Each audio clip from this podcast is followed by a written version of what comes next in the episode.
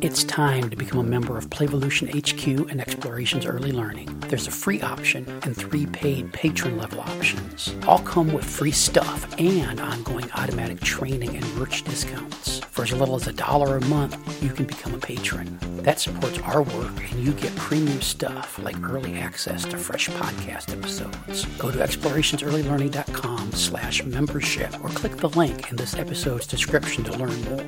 All the cool listeners are doing it. On with the show.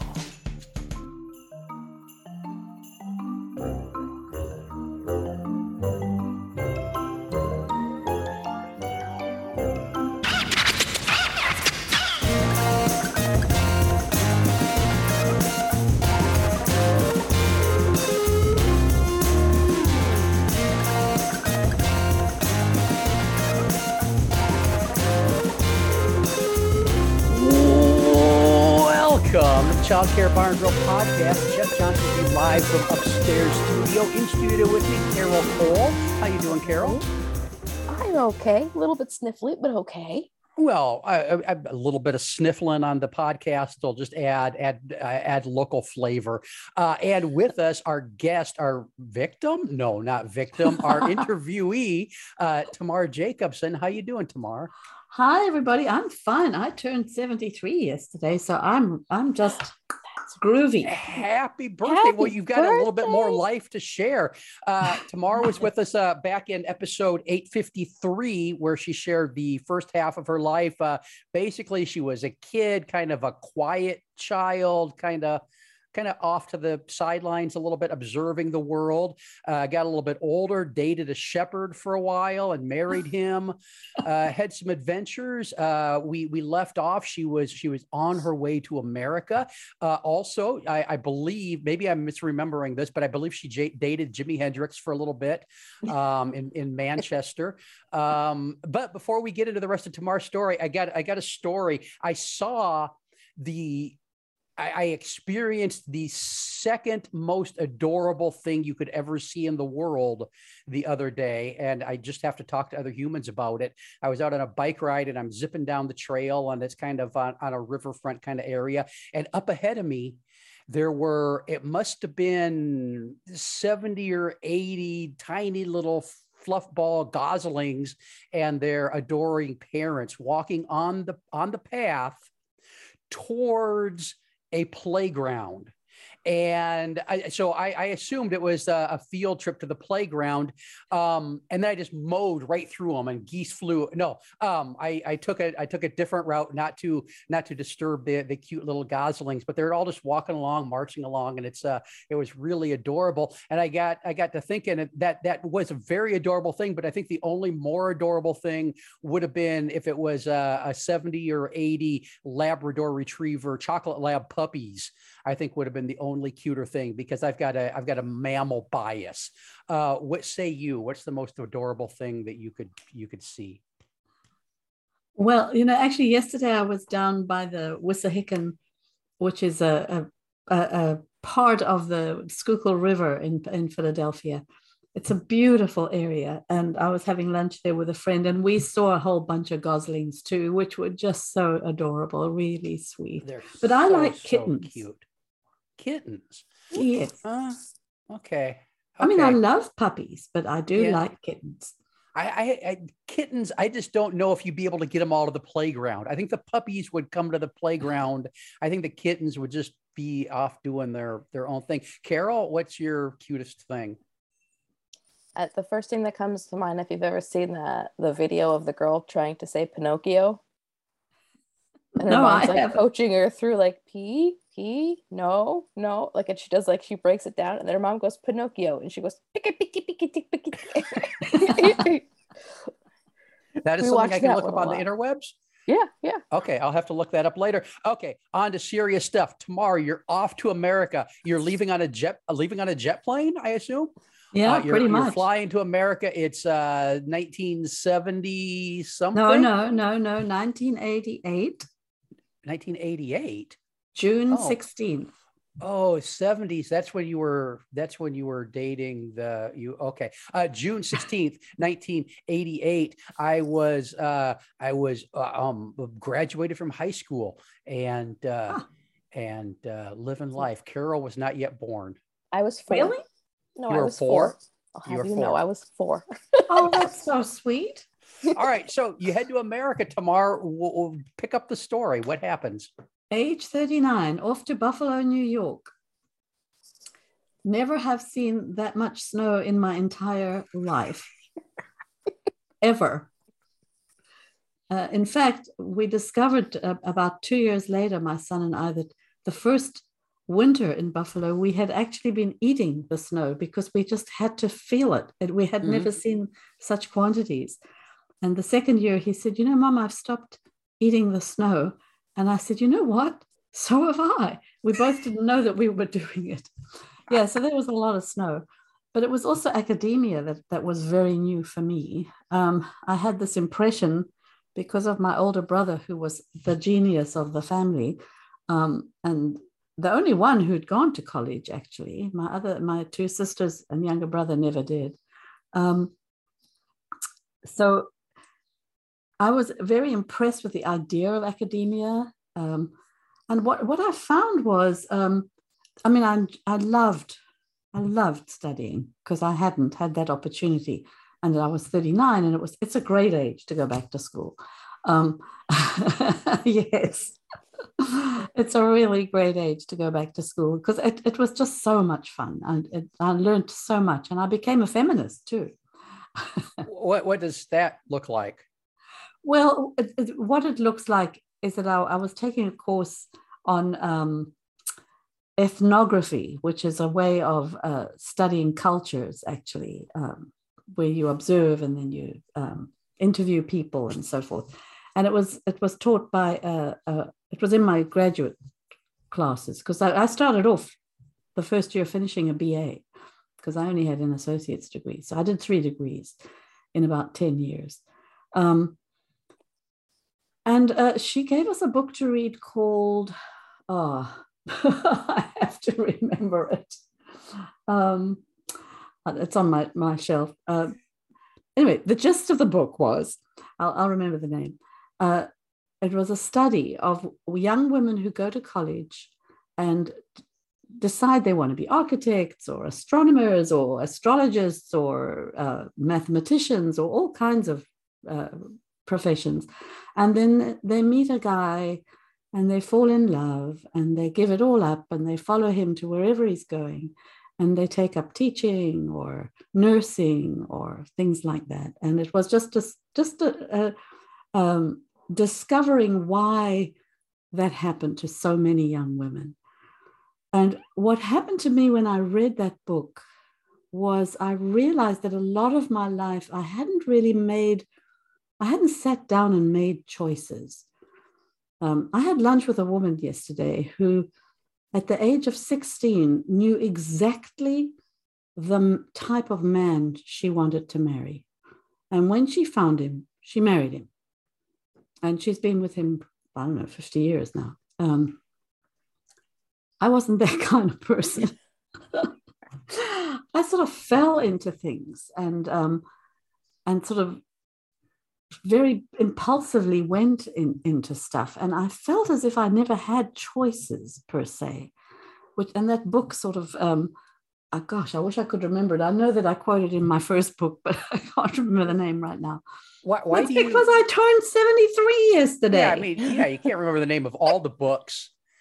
By the, I mean, I mean, I can't, re- I can't remember the name of the book I'm reading right now. I mean, not right now while we're recording, but 20 minutes after we get done. Um, how, how did you get to be towards your late 30s and feel like you never had any choice or thought about? No, I didn't actually feel that until I read that book, and then I thought, wow i i have choices i can i can decide what i want to be i can decide what i want to do i don't just have to fall into things or marry people because they want to marry me i can i can think about that beforehand uh, but I'm, I'm having a hard time wrapping my head around the fact that you got to be that age and and we're just having that feeling that for how what how did you not have that feeling before? Um, because I was always doing things to sort of please people or have them like me. I think I think that was very important for me. I was worried about making mistakes or um, that I was doing the wrong thing. I was always trying to be perfect, and it wasn't really following my heart in that way. Was Um, it was it also was was there any culture aspect to it? Because I, I mean, look, I'm a No, dude in America, and I think my whole life has been, hey, make your choices. So I didn't know if just the way you grew up that culturally there wasn't a whole lot of Well, I, I, you know, my mother was old school. Um, you know, if men go to work and women stay home and take care of the children, and when the men come home, they're very tired, so you have to keep the children quiet and have the dinner on the table. That kind of attitude. yeah. Because later in life, when I became a professor and uh, married my my husband of now twenty eight years, um, you know, he would cook dinner and stuff, and I would get very anxious, like you know, because I'd had to cook for him because he was working, but I had been working all day too, and he loves Yeah. to cook and I don't. So I mean, it just sort of, I had to relearn all that. Yeah. Um, So that must have been a real freeing, freeing or scary thing for you. both, absolutely both. I, Um, think it's interesting that it seems like you became a feminist, and to become a feminist, you kind of had to leave your your mother's ideas of you behind.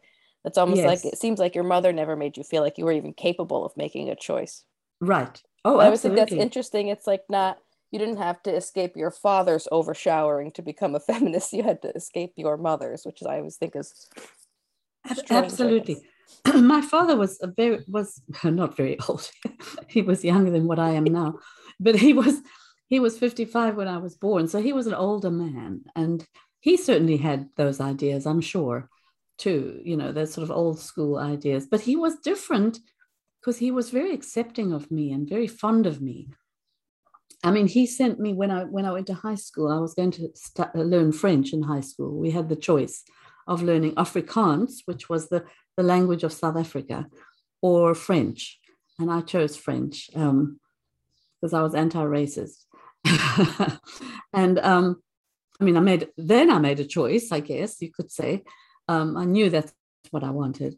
And he sent me this beautiful French dictionary. I mean, he was he was very um, encouraging of of me becoming who I wanted to be. He was never um, not supportive about that. Whereas my mother could didn't seem to notice. She she you know she didn't she didn't have the time. It, it- she was so involved in her new marriage and her new situation Yeah. that she just couldn't possibly worry about what I was doing. So you're you're in your 30s. You've become a feminist. You're you're you're. Well, actually, now I'm in embracing- my 40s because I came here Oh, at okay. 38, 9, 39, turned 40 in America. Okay, and so uh, do you have any idea of, of who you want to become at this point?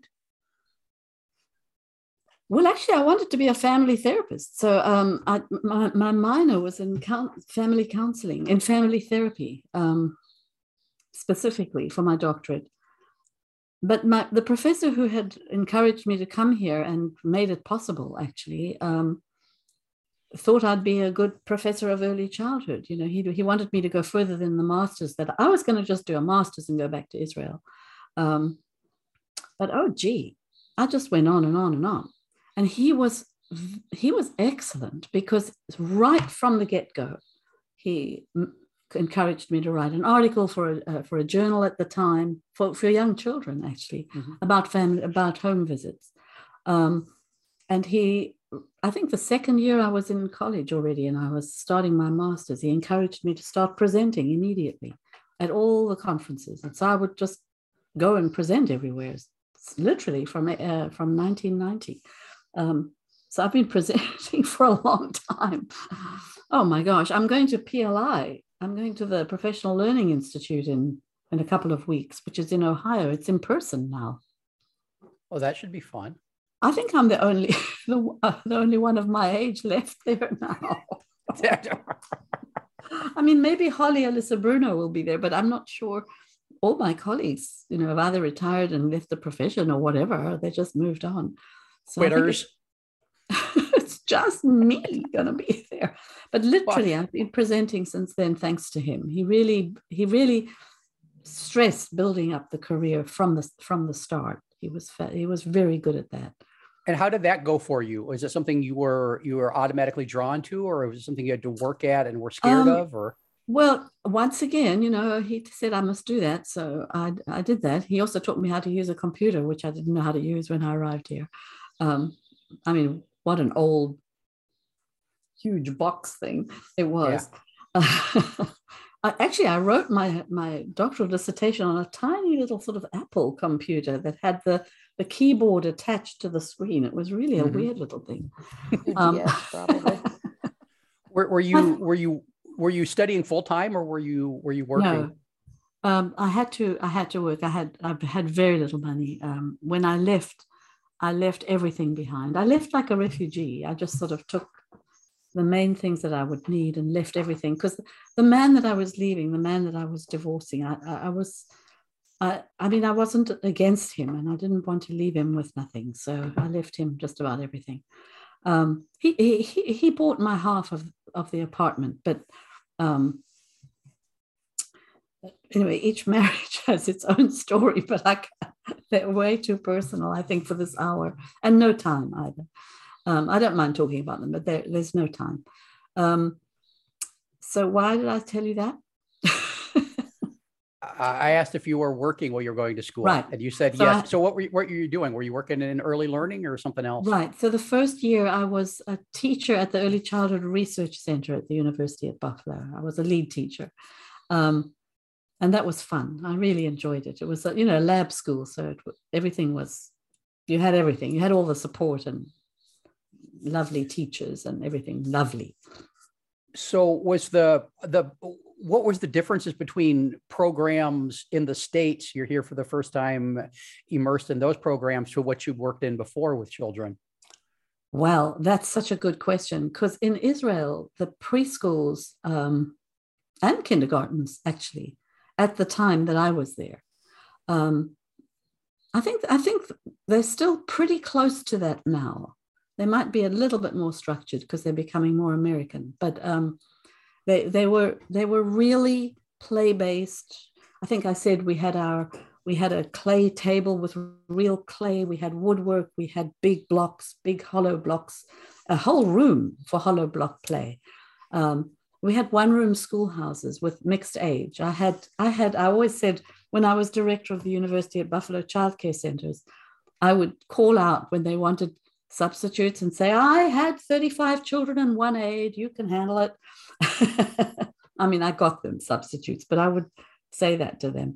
Um, but so I was used to real play based education, uh, pretty much like what the British infant schools, and um, that's a whole culture that you know people have to look it up actually and see what that means because I don't know if they have them anymore, like like they used to. Um, it's really based on John Dewey. We had a wonderful Ministry of Education, very, very educated uh, in early childhood people. So I came to America and I was absolutely horrified. I just, I had never seen anything like it. There was so much structure and um, there was such a, an emphasis on testing and all kinds of, of things that I just, I just couldn't grasp it actually. I just, uh, they came out with de- developmentally appropriate practice, and I thought, you know, what a fancy name for it. It's, you know, it's I mean, it, it used to drive me crazy actually, and I would long for my my Israeli uh, one room schoolhouse where I would teach.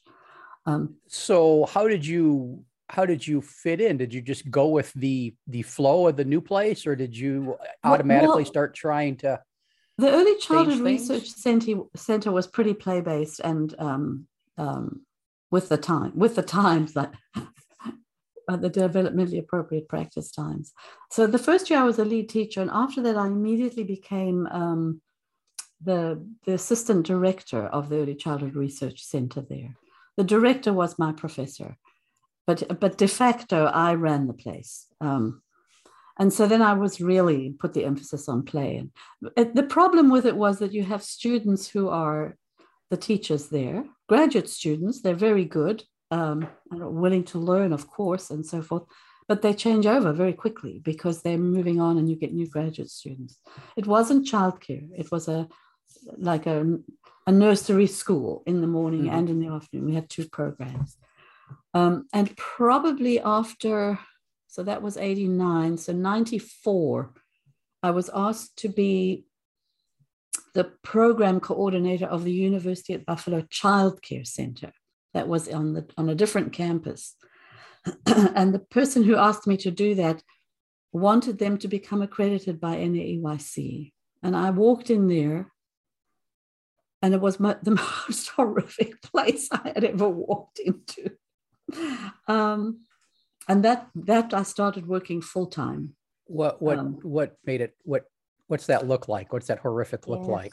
Oh, how do I say it? I mean, the teachers in the preschool and infant classrooms had desks that they sat at to do paperwork. I mean, it was just insane. Um, all the children slept in this big gym, tightly, the whole lot. There were, they must have been in that center. There must have been because afterwards we built a second center, so there must have been close to seventy children in that program. Um, all of them conducive to sleep except for the infants that all the children slept in this big gym with their shoes on by the way um, in case there's a fire we do a whole hour about that yeah oh course. my gosh i went to the director excuse me and i said why are they all wearing shoes and she said in case there's a fire drill and I said to her, well, then, you know, let's put on helmets all day in case something falls out of the sky. I mean, we can't live like this, you know. I, well, you, the way that I reacted about that, she left after like three months. She just walked walked out of there. she got right out of there. And they brought in a different director, and um, and we, we wish her well. we do. She was a sweet woman, but she really couldn't handle me. My, my job was that the, the board had brought me in to get the place accredited. So I had to get it up to speed. I mean, it was just uh-huh. impossible. It was never going to get accredited. Um, and there was all kinds of staff issues. There was this one staff woman who just sat, stood on the playground with her hands in her pockets and just stared around the place. Um, and one day, I think she had some kind of fight with a child where she came into me all scratched and torn on her face. And I said to her, What happened? I mean, how did you get to this position with this child? Well, I was holding him down on the mat, and I, I don't know how she was holding him down on the mat. So I said, Well, bye bye. You can take your things and go now. I mean, I did stuff like that. So the director ran away. I, I'm sensing, Carol, maybe you're with me on this. I'm sensing you've grown a little bit more confident, uh, Tamar, by this point. You know, the thing is, I can fight for others. Like, I'll do anything to fight for children, and I'll do anything to fight for my staff too. There was one time the board wanted, when I became director, the board wanted to bring in cameras into all the rooms so that the parents could see what was going on all day long. And I said, if you get cameras, you have to fire me because I mean, I'll resign. What I mean, it, because I'm just not having the teachers put through that kind of stress. If people don't trust them, then we shouldn't be open in the first place. Yeah. Um, and plus, you know, parents don't always know a lot about child development or why teachers are doing what they're doing. And so, you know, and they're also going to take it out on other children. They're going to call their, the other parents and tell them. I just said, no way. I'm just, we're not having that and so they said okay. You know so i you know when it when it comes to fighting for children and stuff i'm i'm pretty good at that. I'm not so great at fighting for me. You know like i never mm. fought for a good salary everywhere i went that sort of thing. Whatever they told me i'm getting i went oh that's so nice. Thank you so much. Uh, but i taught my teachers to say to me that's not enough money for me right? Uh-huh. I said to them, no one will fight for you but you. So I could do that. Um, so they brought in another director who lasted probably not a full year, I don't think. She worked with me quite well, and we did get the place accredited. Um, and then I became quite a monster for the poor staff, really, because you can ask them about it because they've I've had some lovely, lovely talks since then with them when I go back to Buffalo and we get together and have a drink and they tell me stories about me that I just can't believe. Like, you know, for example, they'd hear me coming down the passage, clip clop, clip clop, towards the infant rooms, and they'd go, they'd all say to each other, pick up a child, pick up a child. so that I wouldn't see children crying on their own on the carpets, you know, things like that. Um, and they would have this theory about me if I had my hair up in a bun or whatever, in a ponytail or whatever, that was going to be a bad day. But if my hair was loose, it was going to be easy. I mean, I don't know about the truth of that, but anyway. Um, That's exactly why I keep my hair so short, so nobody knows. I want to catch everybody off guard. no, but I was very strict about certain things. Mm-hmm. Um, there was a lot of things that I just let them let teachers do what they wanted to do, or how as long as they were following um, a play-based curriculum, which wasn't. It's not easy for everybody. Not everybody's had that kind of education, you know, yeah. and um, it's hard. So I would send them to courses, and I really invested in the staff a lot. Um, but there were bottom lines. I mean, I just did not allow um, time out indiscriminately without a reason. I, actually, I didn't allow it at all. And we had a um, an inclusion program with um, the Children's Hospital with behaviorally challenged children. And you know, they are taught very, very behaviorist methods with their yeah. children, and they weren't allowed to do that in our center. And so we worked together very closely about that, and they they came to love it. Like if I would see a child in timeout, I, I would want to know what's going on. Right. Yeah, let's let's pause for a moment, listeners. Uh, timeout is ineffective and punitive, and there are much better choices in early learning settings than timeout. Uh, if you go back, there's been episodes of the show where we've talked about it, so you can dig into that. But if you're still using timeout, there's there's other things, and if you don't know what the other things are, uh, email me and I'll I'll walk you through some ideas because uh, it's it's it's a horrible practice that we bought into in this profession for way too long. Actually, I have a in my third, my latest book, I have a, a chapter on self-regulation that, that I really, I really think people should read because self-regulation is very important, of course, but um, I think we kind of use it to punish children. We use it as, a, as an excuse to punish children, which, you know, um, sadly, a lot of people um, use lots of things as excuses to punish children because uh, what I believe is they were punished themselves and don't really have a different method in their toolbox. I mean, even yeah. emotionally, they just immediately go go for punishment because they were punished themselves. But that's a whole. That's what I'll be doing at PLI. but now we're talking about my you life. You don't get that so, one for free, Jeff. yeah. Eh, I bet I could get Tamar back on the show to talk about it. Um, so long, you're you're you're the director now. Yeah. Well, long story long yeah. story short, the, the board comes to me and says, "Will you be the director, the interim director, until we find another one?" Because this other, the other director leaves, and I become the director, and then I apparently do such a good job that they say they don't want to look for another one. Please, would you be the one? So, so I, were you were you were you happy through this this time? Because I, I, I we didn't actually get into it. it. but that that that first hour, I, I I get the feeling that there was a lot of time in your life that you weren't really a happy person, right? Um, right. and so now has there has has that changed? Now it's now I'm getting happier, much. That's good. I'm feeling sort of I'm I'm accomplishing things. I've you know I've completed my BA, I've completed my masters, I'm onto my doctorate for goodness sake you know, I've, we have to do comp exams to, to, to continue with the dissertation. And that's the most amazing thing that I've ever done in my life, apart from writing the dissertation. You know, you, you, you sit, I'm put in a room for eight hours, just half an hour. I get to go out of this room and have a bit of lunch and come back. And I have to answer three questions and have references, no books, nothing at my fingertips. I just have to write these each question i mean it's it's like writing a book actually because it, it was such an experience and and and then i'm uh, when i come out I, I sit in my car and cry because I've done this thing, you know, this amazing thing of writing this exam. And if, you, you usually are going to pass it. It's hard to fail it by that stage. But it was a it was a feat for me. So I'm feeling like I'm accomplishing things. And then then I get this amazing opportunity in this university childcare center to to create what I had in Israel, but on a very large scale. Mm. I have a big board of directors. I have, uh, you know, uh, over 80, uh, 80 parents. I have 50, 25 staff, you know, interns from other universities. I mean, it's just really fun. Um, and I'm as strict as can be.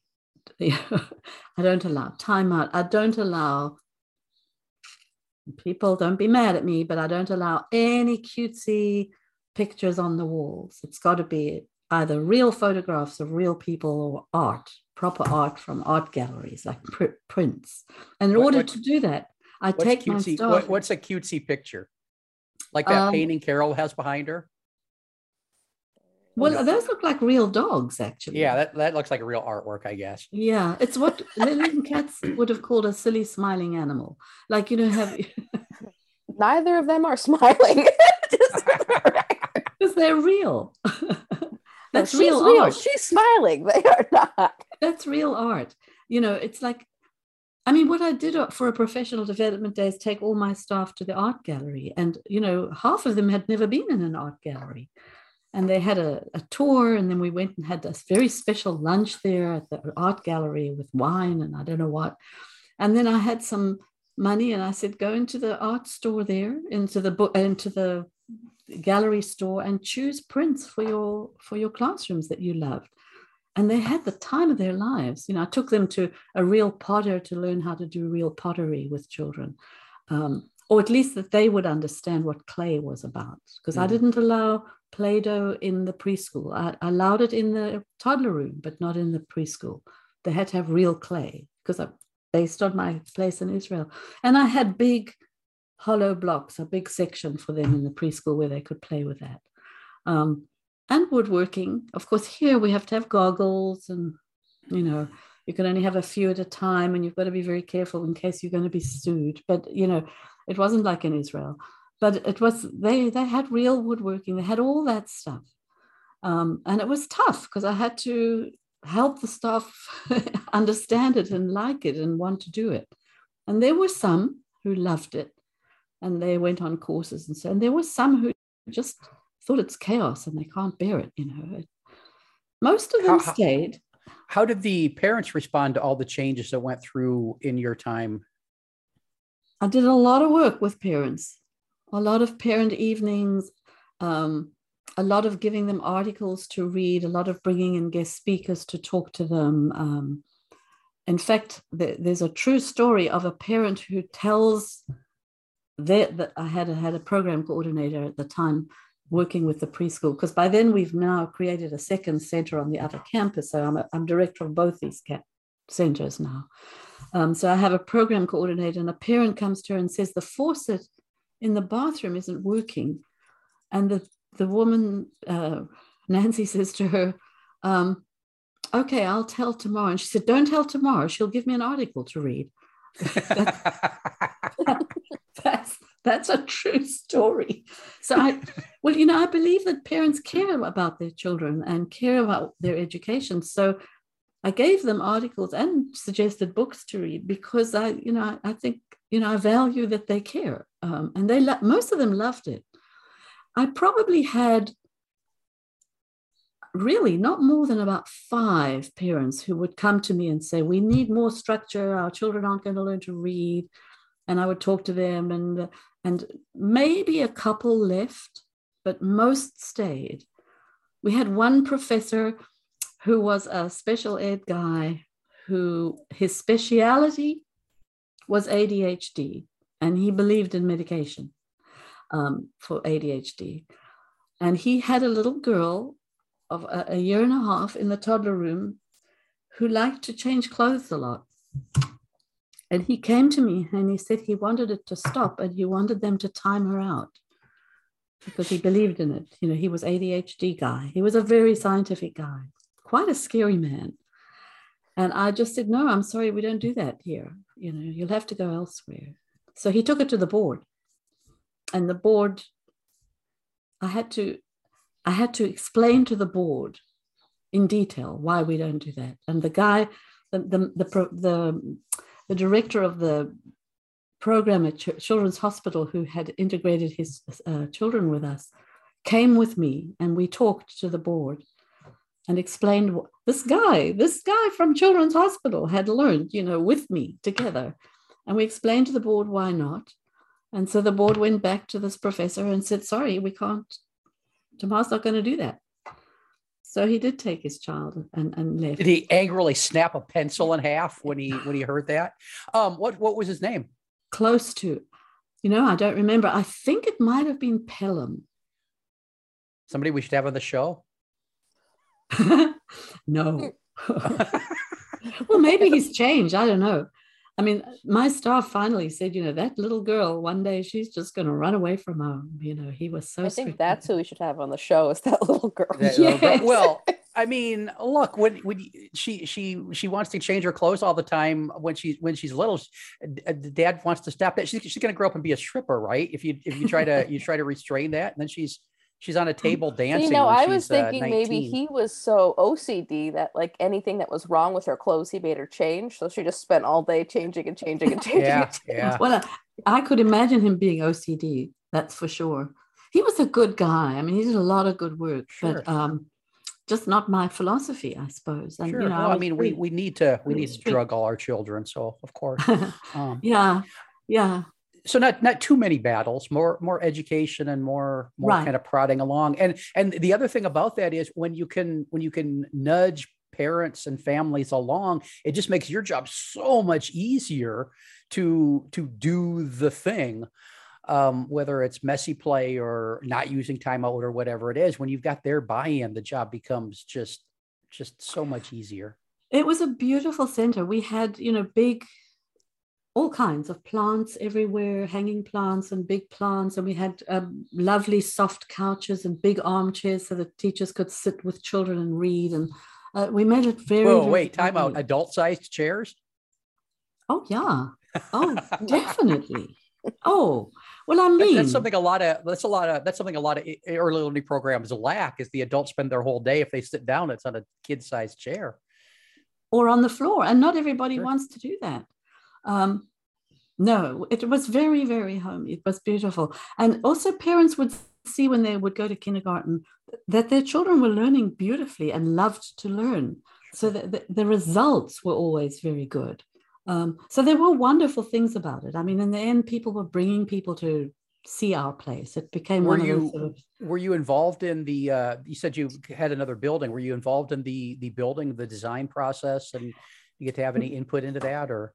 No, because we started a new place and they had a little kind of prefab thing that wasn't bad, actually. It was this little place. And the, their plan was to eventually build a beautiful place there, which they did. But I had already come to Philadelphia by then. So when I went back and I saw this place, I was just blown away. Now, now it's so now when we've got two centers, we've got 50 teaching staff, we have, uh, including interns from area colleges I'm I'm still finishing my doctorate. I'm writing my first book. I'm directing these two centers, and I am very active in the AEYC of uh, Western New York and the New York State AEYC. And I'm presenting everywhere. I'm also teaching courses at UB and courses at two other colleges. I just worked from morning till night. I mean, I was going to ask what, what, you did with what you did in your spare time. Work. That's what I did. but I had the time of my life. I was so happy, you know, doing that stuff. I really mm-hmm. loved it. Um, but at a certain point, I really wanted to just teach college full time. I, I wanted to do that. I thought this is going to be great. When I got that, finally got that opportunity, boy, I missed the centers. I missed them so much, and I missed the teachers too. I missed I miss being with people who know that about life and death and real life. Uh, um, professors are, are, are all people are people, and they some are lovely and some are not so great, but they a lot of them don't understand real life, you know. So, so I miss that a lot. So what when does the when does the move come? The move comes in 2004 because uh, my husband is recruited to Temple University at in Philadelphia, and um, so I have to leave and come come here. So for the first year, I have to look for a job, um, and I, I, got quite a few offers, four or five offers from different colleges in the area, um, and I chose Rider University uh, eventually after the first year, um, and after I think that my first year working there, I became the chair of the teacher education department there, and I was chair for seven years. Um, so I was, and I was the early childhood faculty. They just had one. It was a, it's a small private college. Um, I was it. So That's you know, I mean, staff meetings are really short that way. no, I'm the chair, so it's everybody, high school and everybody, right? Um, which you know probably wasn't appropriate because they needed somebody who understood all the you know the testing requirements which i so hated. were you were you were you nervous about taking this on or were you feeling confident no, enough i thought you know i had done so much for 10 years in buffalo that this was going to be a piece of cake. It was nothing you know and it was compared it was nothing. And it was fun. I enjoyed it. I enjoyed it very much even though you'd have the odd staff who'd come and have a tantrum because you know her schedule had changed or some rubbish. Um, you know, you'd think, oh my gosh, you'd think I don't know what had happened, um, but because you know uh, problems at, a, at the university are different. You know, they're not they're not life and death. Working with young children and their families and mm-hmm. all that all that good stuff. Um, I don't want to knock it too much, but it, it, it I, I miss just being with the regular folk. but I was just thinking about how, like, your background, like coming from where you came from, especially coming to America, where we tend to get caught in this rat race of things that don't really matter. Um, what a grounding force you must have been wherever you went, having that mm. kind of perspective on everything about, you know, I'm not worried about the test scores. This is just what you knew to do with children. And then kind of bringing that perspective like it's like you said like your schedule changed it's not the end of the world. I think and a lot of us now are so generationally caught up in the, these things that feel like life and death for us but in reality they're not. To have someone to come in and say no no no i came from a place where there really was life and death things going on this is yeah. nothing. I think i think everybody needs it tomorrow. Carol you're so sweet. Thank you. I'm sure that I mean, I'm sure there's a, a, number of staff who worked with me who feel like you, but there were also quite a few who really didn't like me because I was strict on certain things. You know, like the time I walked in with my my assistant and we were looking at the toddler in, inventory to see what we needed to buy for the classroom, and I looked up and there was a, a Mickey Mouse clock on the wall, and I went, "What is this?" You know, because I didn't allow it, and she said um, it's a Mickey Mouse clock. And I said, I can see that, but what is it doing here? And she said, Well, a parent donated it. And I said, Well, that's not a that's not good enough. You know, get rid of this thing. Tell the teacher to get rid of it. And so then the lead teacher came to me and said, I had to the parent. I said, Never mind, I'll talk to the parent. Get rid of that thing. So, you know, I had a, a, staff member who I'm very close to today. She's a she works in a childcare and resource referral place. We, we're very good friends. But she once said to me, we were having at a party and she was a little bit tipsy. She said, You know, Tamar, when you come through, you do these drive by shootings, it's got to stop. And she hates that I say that, but that's it, was, it woke me up. Because, you know, as a director or as an administrator, you walk in, you don't know what's been going on, and you just say something, blah, like that, you yeah. know. like that child Tamar, needs glass of water. Tamar's walking along with a baseball bat, and she sees that Mickey Mouse clock and then just smashes it. And boom. so at least it wasn't to that level. But you know, I, I was so like, for example, there's so few nurturing pictures of African American men. There's lots of baseball and lots of um, kind of criminal things and so forth. So I, I would ask our um, African American parents if they wouldn't mind me taking a photo of them holding their child, just and then blow it up, make a beautiful picture, and put it in on the walls. And it was wonderful for the African American children to see and for white children to see.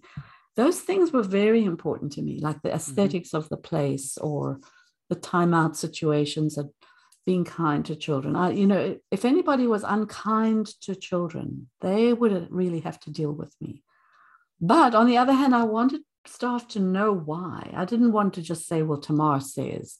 You have to know why. Yeah. Otherwise, you know, um, that happened. That an intern came to me from a different college and said, you know, the, the staff told me we're, we're never allowed to say good job because Tamar said. So I went on the intercom immediately and said, Lead teachers, we have an emergency meeting in my office. they used to hate that. So they all come trundling in, and I say, What is this? Why, why can't you say good job? And so we went around the room and talked about the whole idea of discussing things with children, sharing their accomplishments with them, not just patting them on the head and saying good job all the time. There's articles by Alfie Kohn about that that really are mm. helpful. And I do know it's cultural in America to say good job. You know, my husband often said to me, good job when I mowed the lawn, things like that. But, you know, um, Carol mows the lawn too. We were just talking about that before we started recording.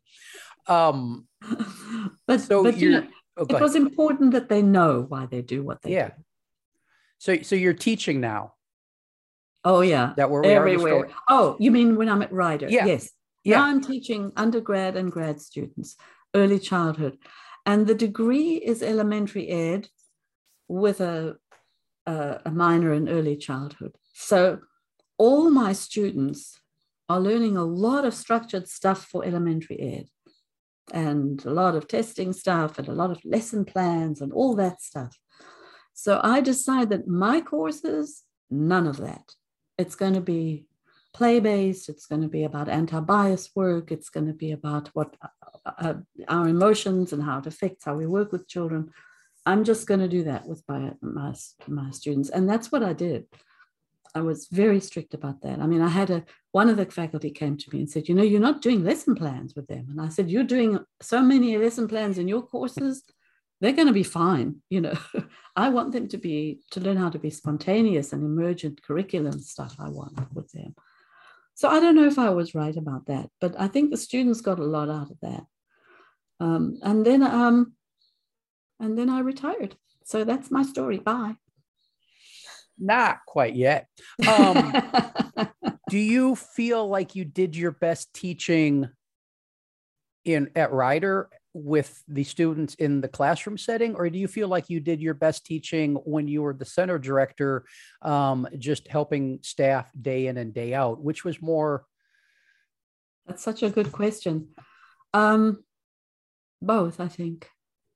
Both because I have had over the years students from Rider say, you know, it's that they got they got an um, they got from me the like the essence of being a teacher and and how to be compassionate with children and how to to think about how they play and things like that and that was very good for them as they went into those structured environments because you can't mm. prevent that you know i mean actually when i would do student teaching student supervision I'd have to go into the classrooms and just observe the, the students when they were doing their student teaching practicum.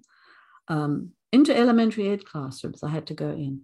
I would come home and cry sometimes. I just, uh, the children were were bored and structured and um, oh, it was awful, punitive. It was just awful. And my students had to learn that. And I didn't want them to learn that, you know, but there was nothing I could do because you know you have to have respect for the cooperating teacher they're doing what the best they can and so i would talk to my students when we had you know the debriefing sessions and i'd say you know i know you have to do that but i really don't want you to do that you know so it was very difficult it was a very hard time for me that but i do think i gave them something there um, a bit as much as i could mm. anyway but you're right. I, th- I think probably at the at the childcare center, I, I, I could do better because it, it's so on. We're so there.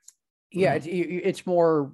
It's more hands on. It's almost um, it's it's almost direct instruct timely direct instruction where where you're dealing with these real life situations and I think for a lot of people that's that's a lot more sticky than Right. in their heads they they remember things better they eh, you just kind of grasp things and learn them a little bit more deeply than you do in classroom settings sometimes but I can As, see lo- that as you- long as I wasn't drive-by shooting. yeah, Yes. yeah, yeah, it's probably not a good idea. Um, you also uh, we kind of didn't touch on this really. Uh, you you wrote a couple books in there sometimes. So um, yes. Well, my first book I wrote when I was in, in Buffalo, that's confronting our discomfort. And that's uh, clearing the way for anti-bias. That's that's about our attitudes of prejudice and bias and how that affects how we work with children. Because there was at the time an anti-bias curriculum that Louise Derman-Sparks brought out, mhm. and I just saw that people were like putting the right color dolls and the right crayons and that in the classrooms, but actually their own attitudes were really horrific. So we had to sort of get in touch with that. My dissertation was based on a, I, I facilitated a support group for childcare providers who, who were working with the anti-bias curriculum, and I had them talk about their own childhoods and biases and so forth. And I had a council, a counselor who supervised me. So it was it was it was great. It was such fun because I that's what I would love to do before I died was organize support groups for teachers everywhere. You can't get funding for it. You don't. You, people don't even want to do it, so it's hard. It's that's a hard thing. Yeah, yeah, it would be Yes. really helpful.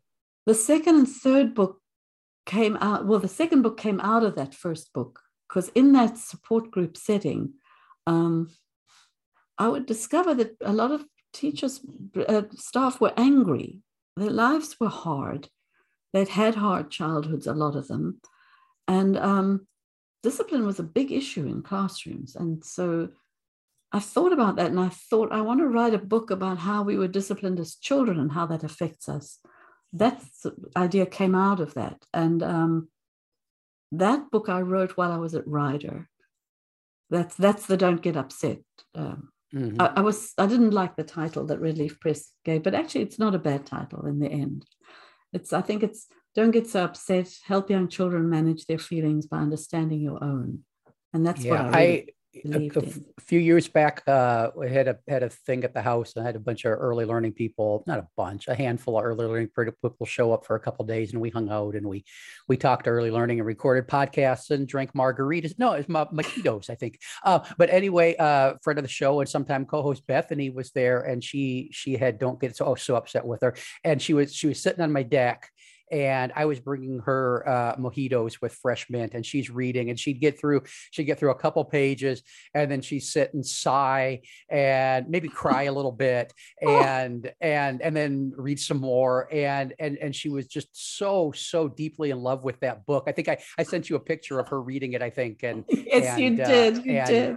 And it was i mean i so I, i've actually seen in real time that book change change somebody's life and and actually bethany is one of the people that reached out and told me we needed to to get you uh, to share your early journey because uh, she was she just fell in love with you with you reading that book so that's so sweet.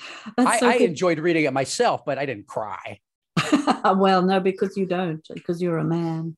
Yeah, well, No, I cried in the orthodontist office, Jeff, because that's where I decided to start reading it, which was probably not the best place. yeah, well, out of that, you know, all the presentations that I did around that for a couple of years, every single time, without fail, people would say, But what do you do when a child needs attention? It would just bloom every time. So I went to Redleaf and said, Can we republish it with a chapter on attention? And they came back and said, No, we want a book on that. Um, and that that was my third book and that that i get quite personal in because um, my mother dies in march of 17 um, at one week short of 100 and and uh, that summer i had to write the book and so her death somehow i started to feel viscerally what i'd been through in childhood myself and to do with self-regulation specifically and things like that talk about punitive uh, and so i um so i write that book and i write that book in like three months it just pours out of me. I had a wonderful editor, so it was very helpful. Um, because I've I've thought long and hard about self-regulation and compassion. Actually, funnily enough, all three books. I only noticed that at the end of the third book, all three books has a, a concluding chapter on compassion. Because honestly, I don't know how else we work with children without compassion. I just don't know how we do that. More I mean, rigor. I know how we do that. we have to test it first, clearly. I, I, mean, don't we don't we have too much compassion? Shouldn't we shouldn't we get rid of all that compassion and, and, get a little bit more rigorous? I mean, I mean, kids are. I mean, there are too many kids that aren't learning to read and and uh, and that's because we have no overdoses. oh, oh, so maybe we should be a little bit more compassionate. Yeah, it's not the same as kind.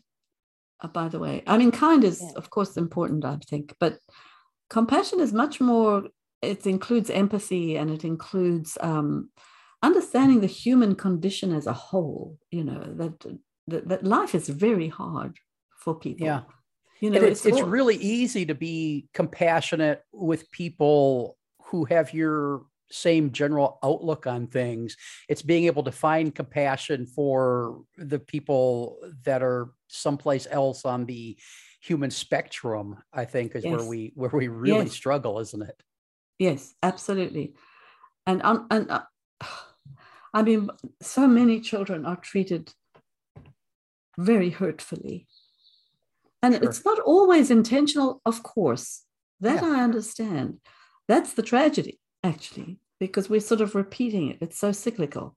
Um, but anyway that's a whole lot, another story i think. Yeah. but I that that's the third book. That's where i really pull out the compassion stops I think that's so important because I think um, the less than desirable ways that a lot of adults treat kids, it's basically them looking for the kids to treat them with compassion. I think a lot of adults are just looking for the compassion that they either can't give themselves or that they never got as children. And now they want children to give it to them. But, you know, kids aren't, they, they don't have kind of that, they're not there yet to be able to understand what a teacher is going through like you know i don't know how many teachers have heard like well i i i worked very hard to prepare this for us. Well, that kid can't possibly know that. It's like you're you're, you're looking you're the compassion is backwards right. which is why i mean i know i personally was very interested when you started talking about self-compassion and that's my current deep dive is because i know that comes up. Like i know even with my own kids sometimes i'm i'm wanting them to be compassionate for me so I can get through my day but have I have I been compassionate to them? And have I been compassionate to myself so they don't have to carry that burden? Because they can't. Right. But anyway. Yeah that that that has led me to this whole idea of self-compassion actually. That third book.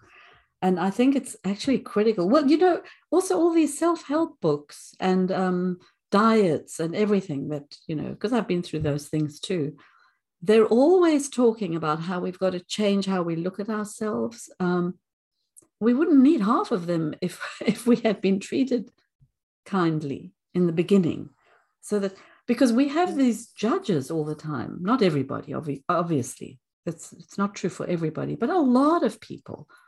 You know, we're just hard on ourselves, terribly hard. So of course we're going to be hard on little children if we're hard on ourselves. It's it just it just is natural. Um, so now I'd like to work with teachers on that specifically. Um, I don't know if I could do a whole book on it, but uh, I did an article on it. That was about all I did. Well, that was going to be my next question. What what's next? Because you you just you just mentioned your your mother lived to almost hundred, so you've got another another quarter century left in you. I'm, I'm assuming, you know, in God twenty years we'll have to come back and do a, a part three.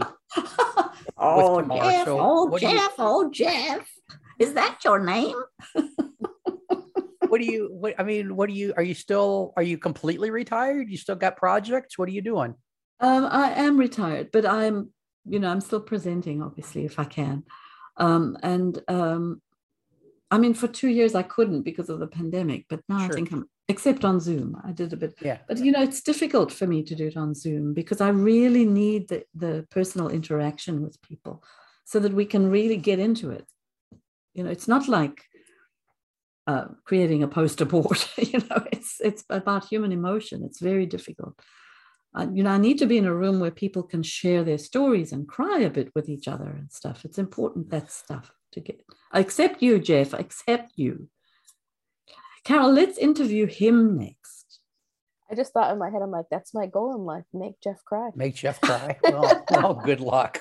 New goal. Put it. I'm gonna make a vision It's not- board. We're It- gonna get it's it. it's and, and it's totally not that I'm anti-crying. I it's just it's it's just not it's just not there. Uh, but this episode isn't about me, so Right. uh, Right, Uh, right, okay. I okay. what I got one more question on my on my note, and you said we'd wrap this up in about an hour, and we're really close to that.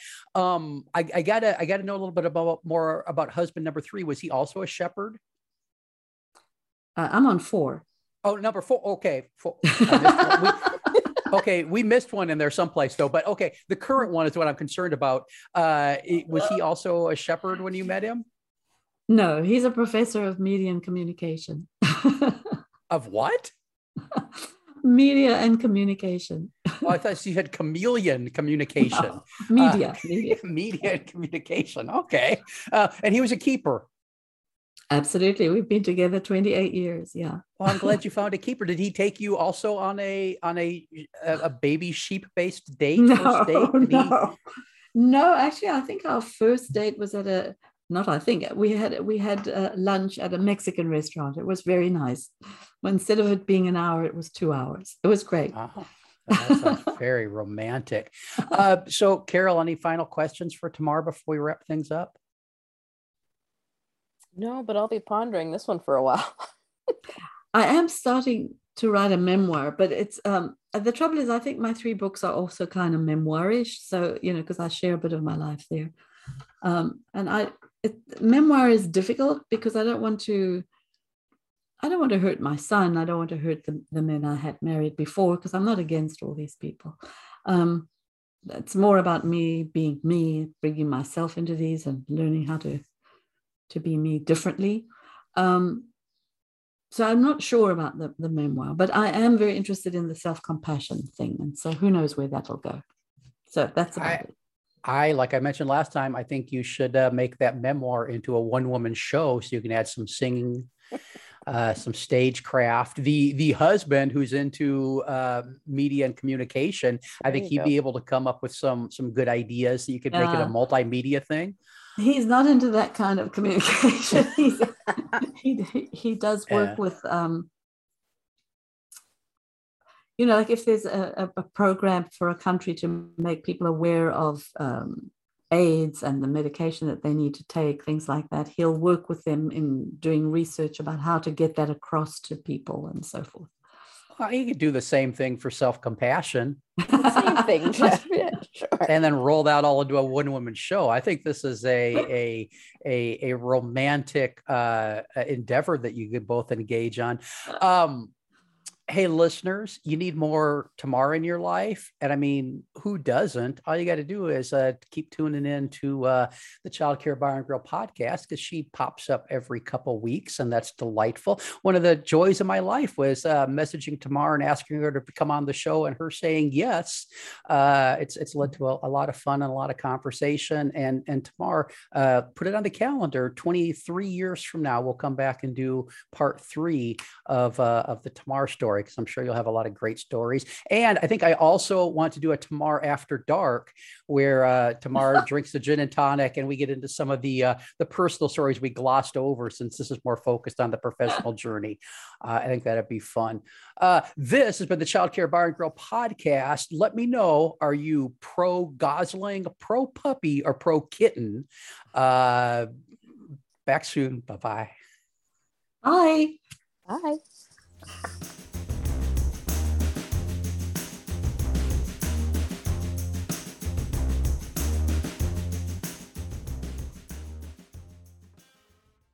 This has been an Explorations Early Learning Upstairs Studio production.